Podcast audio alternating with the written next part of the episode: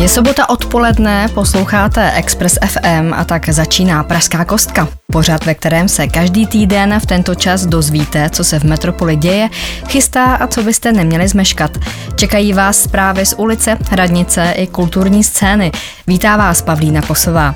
Dnes vás vezmu do botanické zahrady v Pražské Troji. Ty, kteří se chystají na dovolenou, možná zaujmou informace o prázdninových destinacích nebo typy pro řidiče, kteří se vydají na jich Evropy. Mám pro vás ale i novinky z dopravy v metropoli a taky pozvánky do letních kin. Pražská kostka právě začala. Příjemný poslech.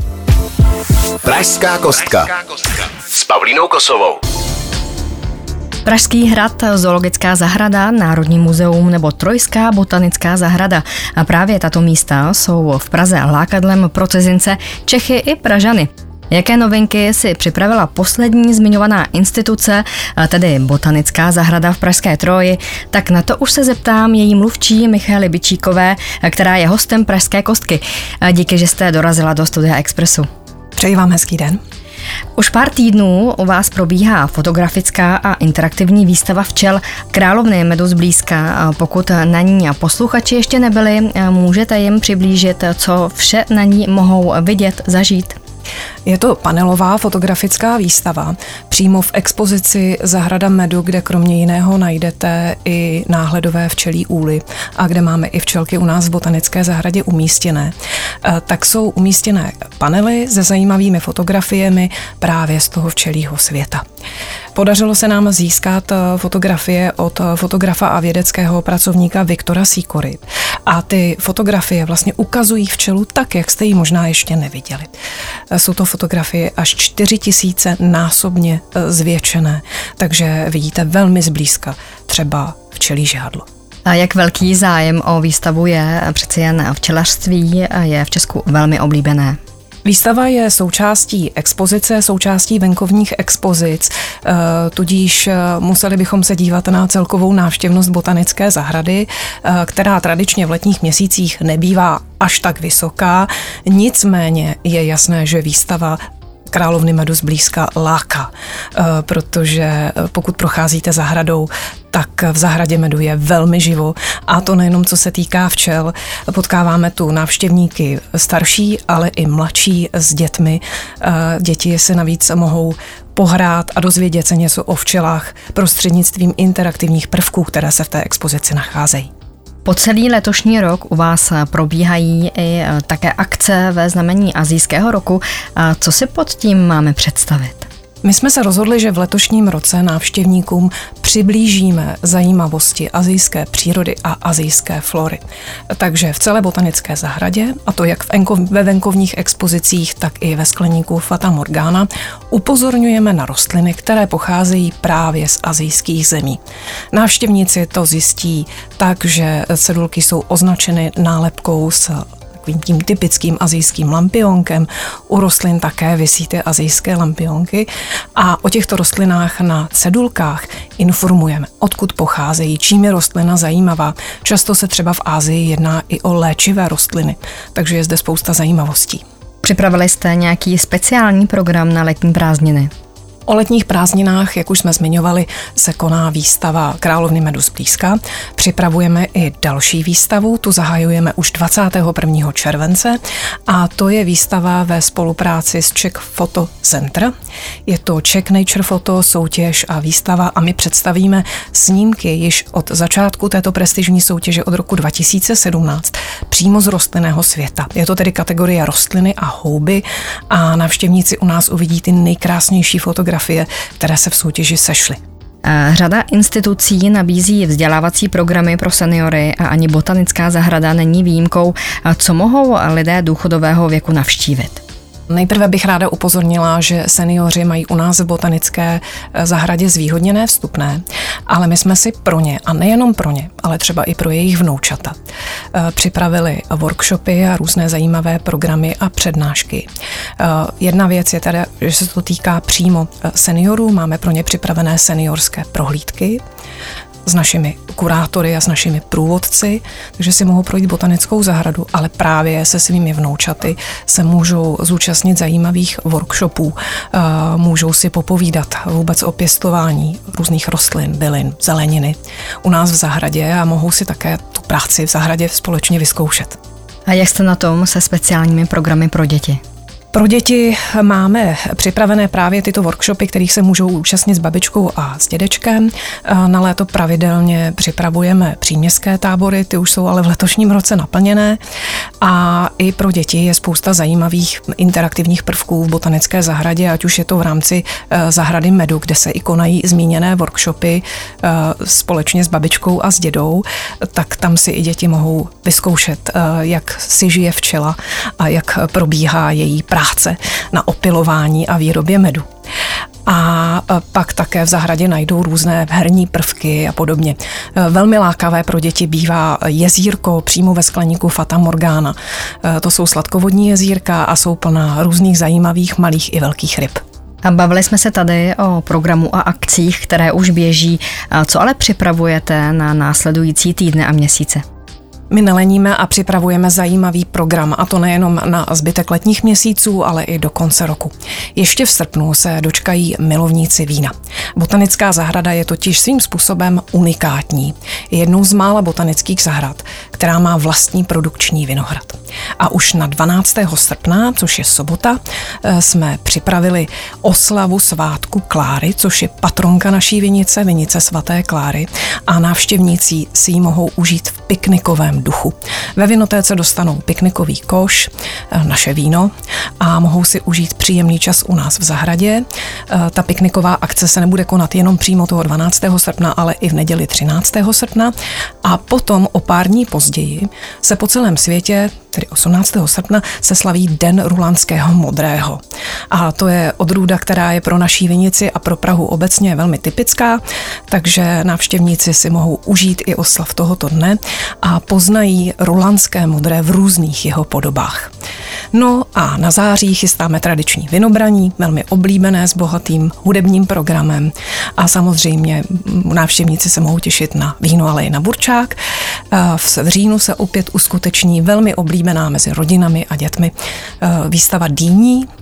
Zde máme připravené i různé workshopy hrádky s dýněmi a samozřejmě na 31. října máme připravený Halloween a lampionový průvod.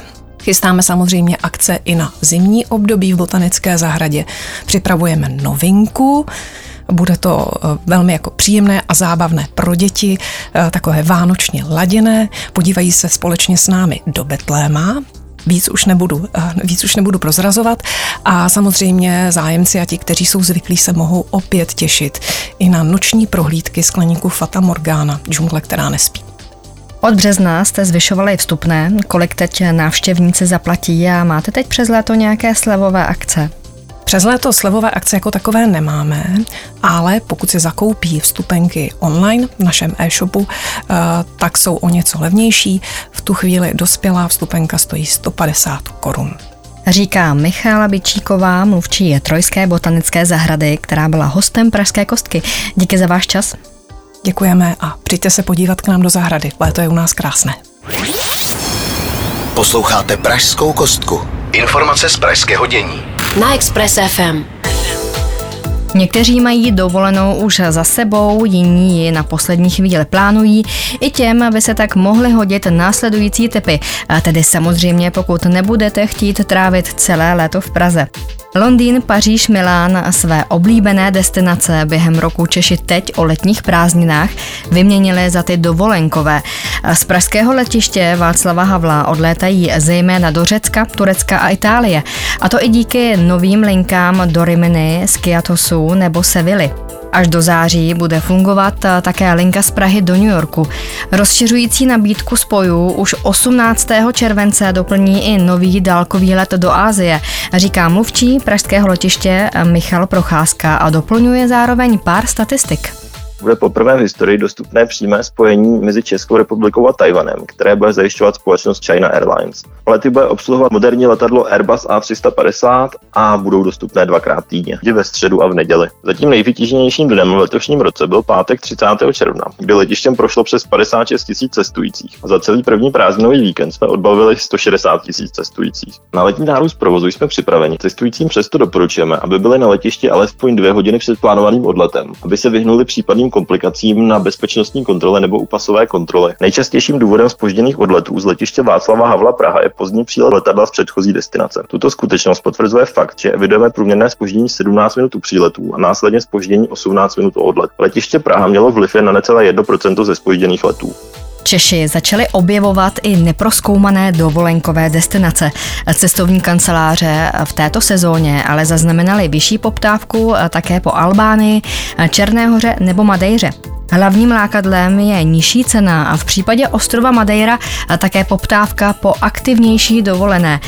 Podle ředitele cestovních kanceláří Fisher a Exim Tours Jiřího Jelínka roste zájem i o exotiku zákazníci, i když se to takhle nezdá, vlastně že ta inflace, ale pořád bohatnou a, a předpokládáme, že česká ekonomika bude růst, to znamená, Češi si určitě dopřávají exotické destinace.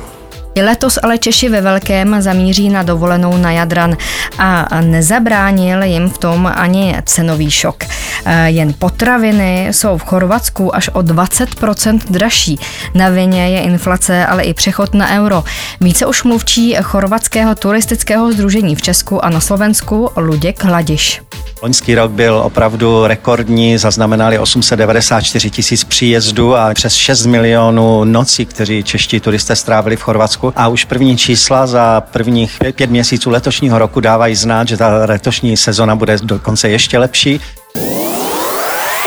Express. Express. Pražská kostka. S Pavlínou Kosovou. Nechcete být celé leto v Praze a tak se chystáte autem na dovolenou, a třeba na jich Evropy.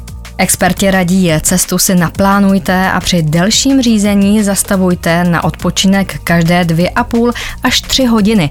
Například v Chorvatsku si unavené řidiče vytipovávají podle SPZ, říká dopravní expert Roman Bucký, který vám dá i pár tipů třeba jak na zipování nebo správné rozestupy.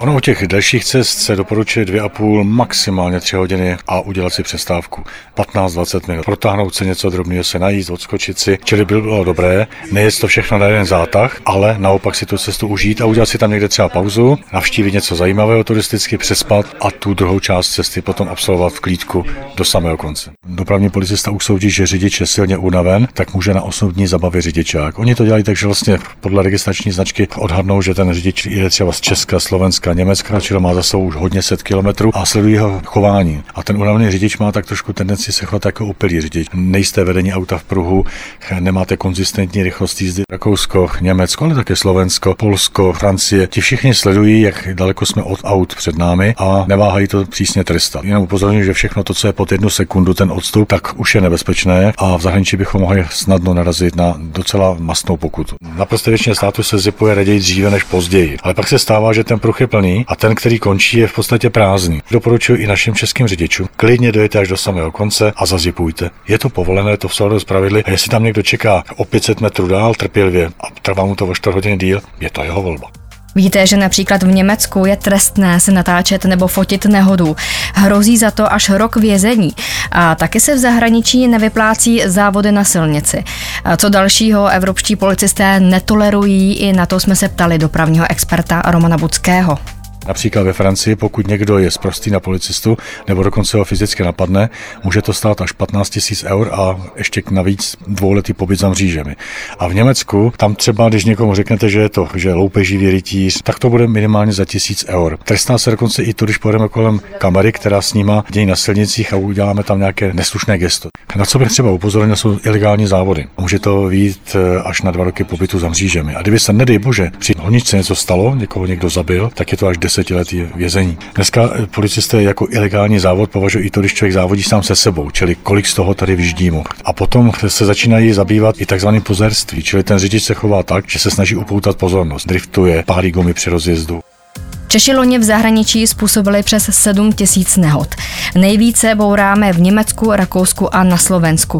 Jak postupovat, pokud v cizině nabouráme? V případě vážných nehod a zranění volejte policii vždy a stejně tak, když druhá strana nespolupracuje. Radí Jan Matoušek z České kanceláře pojistitelů. V případě samozřejmě drobných plechových škod většinou stačí vyplnit eh, ten euroformulář. V případě, že to škoda, kterou jste způsobili vy, tak samozřejmě ji bude řešit vaše pojišťovna až po vašem návratu. Škoda, kterou způsobil ten cizinec, eh, je potřeba ji řešit s tou zahraniční pojišťovnou, ale i to můžete řešit až po návratu. Pokud vyrážíte do zahraničí autem, tak nezapomeňte na vytištěnou zelenou kartu. V Česku sice policii už teď stačí ta digitální, v zahraničí se to snad podaří zavést v roce 2025, upozorňuje Jan Matoušek z České kanceláře pojistitelů. České republice hruba od eh, poloviny příštího roku už nebude povinnost vozit zelenou kartu vůbec. Do zahraničí, pokud se nám to podaří s ostatními členskými státy, tak bude stačit je zase jenom ta zelená karta v mobilu.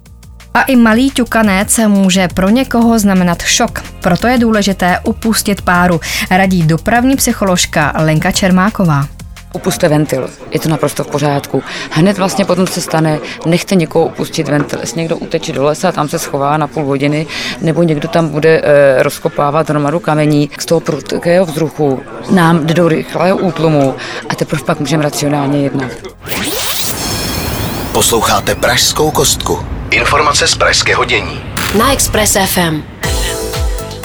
Praha slibuje konec zácpám při výjezdu z centra Prahy na rozvodovskou spojku na křížení ulic Bucharova a Nárožní ve Stodulkách. Otevírá se totiž nová nájezdová rampa. Jak přesně město ulehčilo řidičům, popsala přímo z místa kolegyně Kristina Tůmová. Především dojde ke zrychlení automobilové i hromadné dopravy. Řidiči totiž při nájezdu na rozvadovskou spojku z centra museli projíždět dvěma semafory.